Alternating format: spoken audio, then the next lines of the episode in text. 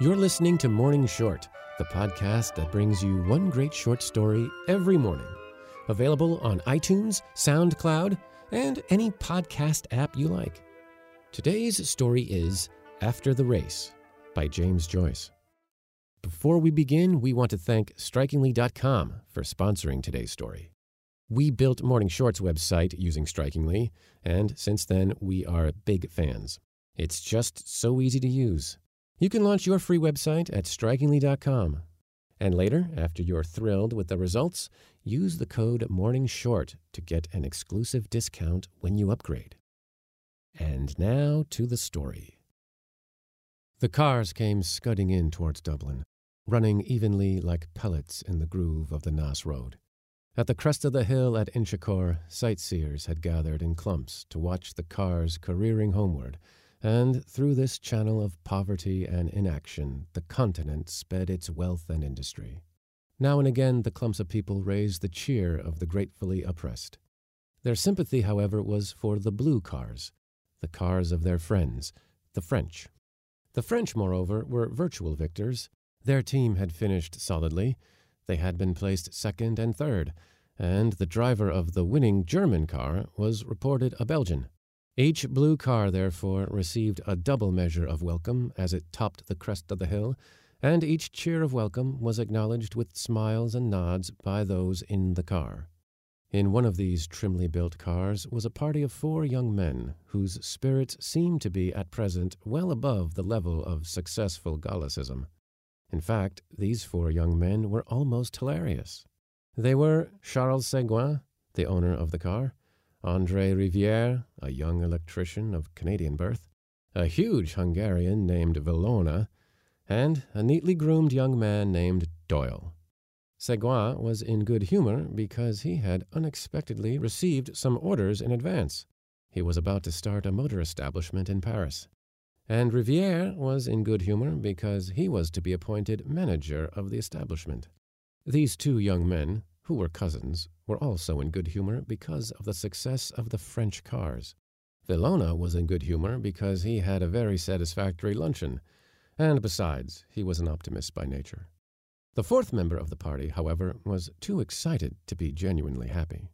He was about twenty six years of age, with a soft light brown mustache and rather innocent looking gray eyes. His father, who had begun life as an advanced nationalist, had modified his views early. He had made his money as a butcher in Kingstown, and by opening shops in Dublin and in the suburbs, he had made his money many times over. He had also been fortunate enough to secure some of the police contracts, and in the end had become rich enough to be alluded to in the Dublin newspapers as a merchant prince. He had sent his son to England to be educated in a big Catholic college, and had afterwards sent him to Dublin University to study law. Jimmy did not study very earnestly and took to bad courses for a while. He had money and he was popular, and he divided his time curiously between musical and motoring circles. Then he had been sent for a term to Cambridge to see a little life. His father, remonstrative, but covertly proud of the excess, had paid his bills and brought him home. It was at Cambridge that he met Segouin. They were not much more than acquaintances as yet, but Jimmy found great pleasure in the society of one who had seen much of the world and was reputed to own some of the biggest hotels in France. Such a person, as his father agreed, was well worth knowing, even if he had not been the charming companion he was. Villona was entertaining also, a brilliant pianist, but unfortunately very poor. The car ran on merrily with its cargo of hilarious youth. The two cousins sat on the front seat. Jimmy and his Hungarian friend sat behind. Decidedly, Villona was in excellent spirits. He kept up a deep bass hum of melody for miles of the road. The Frenchmen flung their laughter and light words over their shoulders, and often Jimmy had to strain forward to catch the quick phrase. This was not altogether pleasant for him, as he had nearly always to make a deft guess at the meaning and shout back a suitable answer in the face of a high wind. Besides, Villona's humming would confuse anybody, the noise of the car, too. Rapid motion through space elates one. So does notoriety. So does the possession of money. These were three good reasons for Jimmy's excitement. He had been seen by many of his friends that day in the company of these Continentals. At the control, Segouin had presented him to one of the French competitors, and in answer to his confused murmur of compliment, the swarthy face of the driver had disclosed a line of shining white teeth. It was pleasant after that honor to return to the profane world of spectators amid nudges and significant looks. Then, as to money, he really had a great sum under his control. Segouin, perhaps, would not think it a great sum, but Jimmy, who, in spite of temporary errors, was at heart the inheritor of solid instincts, knew well with what difficulty it had been got together. This knowledge had previously kept his bills within the limits of reasonable recklessness, and if he had been so conscious of the labor latent in money when there had been question merely of some freak of the higher intelligence, how much more so now when he was about to stake the greater part of his substance? It was a serious thing for him. Of course, the investment was a good one, and Segouin had managed to give the impression that it was by a favor of friendship the mite of Irish money was to be included in the capital of the concern. Jimmy had a respect for his father's shrewdness in business matters, and in this case it had been his father who had first suggested the investment money to be made in the motor business. Pots of money. Moreover, Segouin had the unmistakable air of wealth. Jimmy set out to translate into day's work that lordly car in which he sat. How smoothly it ran. In what style they had come careering along the country roads. The journey laid a magical finger on the genuine pulse of life, and gallantly the machinery of human nerves strove to answer the bounding courses of the swift blue animal. They drove down Dame Street. The street was busy with unusual traffic loud with the horns of motorists and the gongs of impatient tram drivers. Near the bank, Segouin drew up, and Jimmy and his friend alighted. A little knot of people collected on the footpath to pay homage to the snorting motor. The party was to dine together that evening in Segouin's hotel, and meanwhile, Jimmy and his friend, who was staying with him, were to go home to dress. The car steered out slowly for Grafton Street, while the two young men pushed their way through the knot of gazers. They walked northward with a curious feeling of disappointment in the exercise, while the city hung its pale globes of light above them in a haze of summer evening. In Jimmy's house, this dinner had been pronounced an occasion. A certain pride mingled with his parents' trepidation, a certain eagerness, also, to play fast and loose, for the names of great foreign cities have at least this virtue.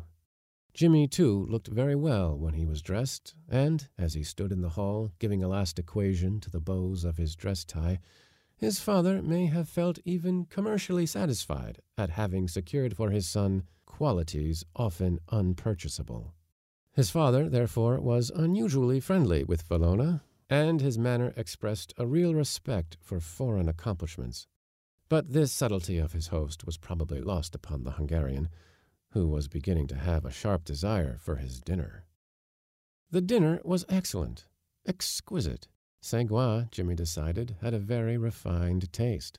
The party was increased by a young Englishman named Routh, whom Jimmy had seen with Segouin at Cambridge. The young men supped in a snug room lit by electric candle lamps. They talked volubly and with little reserve. Jimmy, whose imagination was kindling, conceived the lively youth of the Frenchman twined elegantly upon the firm framework of the Englishman's manner. A graceful image of his, he thought, and a just one.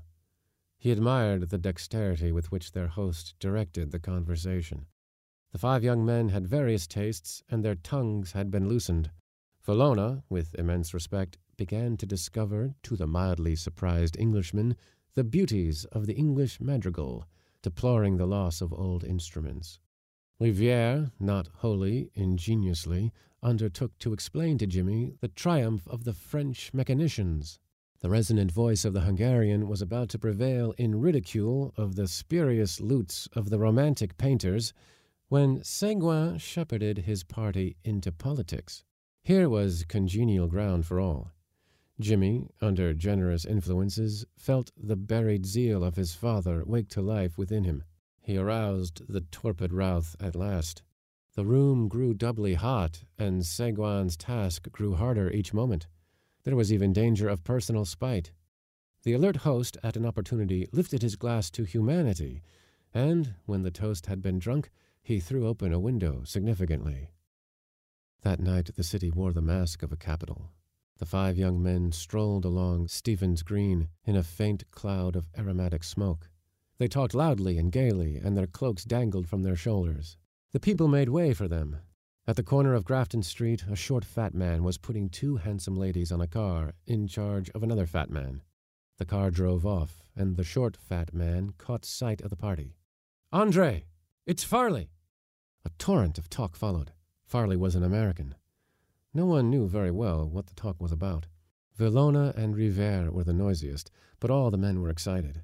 They got up on a car, squeezing themselves together amid much laughter. They drove by the crowd, blended now into soft colors, to a music of merry bells. They took the train at Westland Row, and in a few seconds, as it seemed to Jimmy, they were walking out of Kingstown Station. The ticket collector saluted Jimmy. He was an old man. Fine night, sir. It was a serene summer night. The harbor lay like a darkened mirror at their feet. They proceeded towards it with linked arms, singing Cadet Roussel in chorus, stamping their feet at every ah, ah, ah, ou vraiment. They got into a rowboat at the slip and made out for the American's yacht. There was to be supper, music, cards. Villona said with conviction, It is delightful. There was a yacht piano in the cabin. Villona played a waltz for Farley and Riviere, Farley acting as cavalier and Riviere as lady. Then an impromptu square dance, the men devising original figures. What merriment! Jimmy took his part with a will. This was seeing life, at least. Then Farley got out of breath and cried, Stop! A man brought in a light supper, and the young men sat down to it for form's sake. They drank, however, it was bohemian. They drank Ireland, England, France, Hungary, and the United States of America. Jimmy made a speech, a long speech, Villona saying, Hear, hear, whenever there was a pause. There was a great clapping of hands when he sat down. Farley clapped him on the back and laughed loudly. What jovial fellows! What good company they were!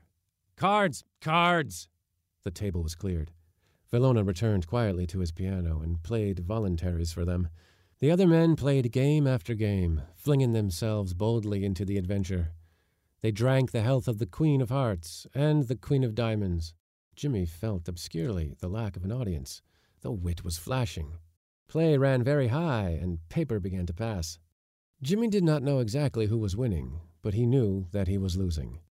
But it was his own fault, for he frequently mistook his cards, and the other men had to calculate his IOUs for him. They were devils of fellows, but he wished they would stop. It was getting late. Someone gave the toast of the yacht the Belle of Newport, and then someone proposed one great game for a finish. The piano had stopped.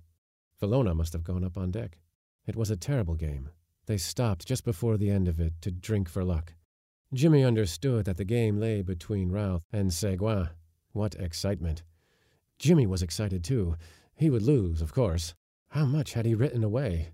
The men rose to their feet to play the last tricks, talking and gesticulating. Routh won. The cabin shook with the young men's cheering, and the cards were bundled together. They began to gather in what they had won. Farley and Jimmy were the heaviest losers. He knew that he would regret in the morning, but at present he was glad of the rest, glad of the dark stupor that would cover up his folly. He leaned his elbows on the table and rested his head between his hands, counting the beats of his temples. The cabin door opened, and he saw the Hungarian standing in a shaft of grey light. Daybreak, gentlemen,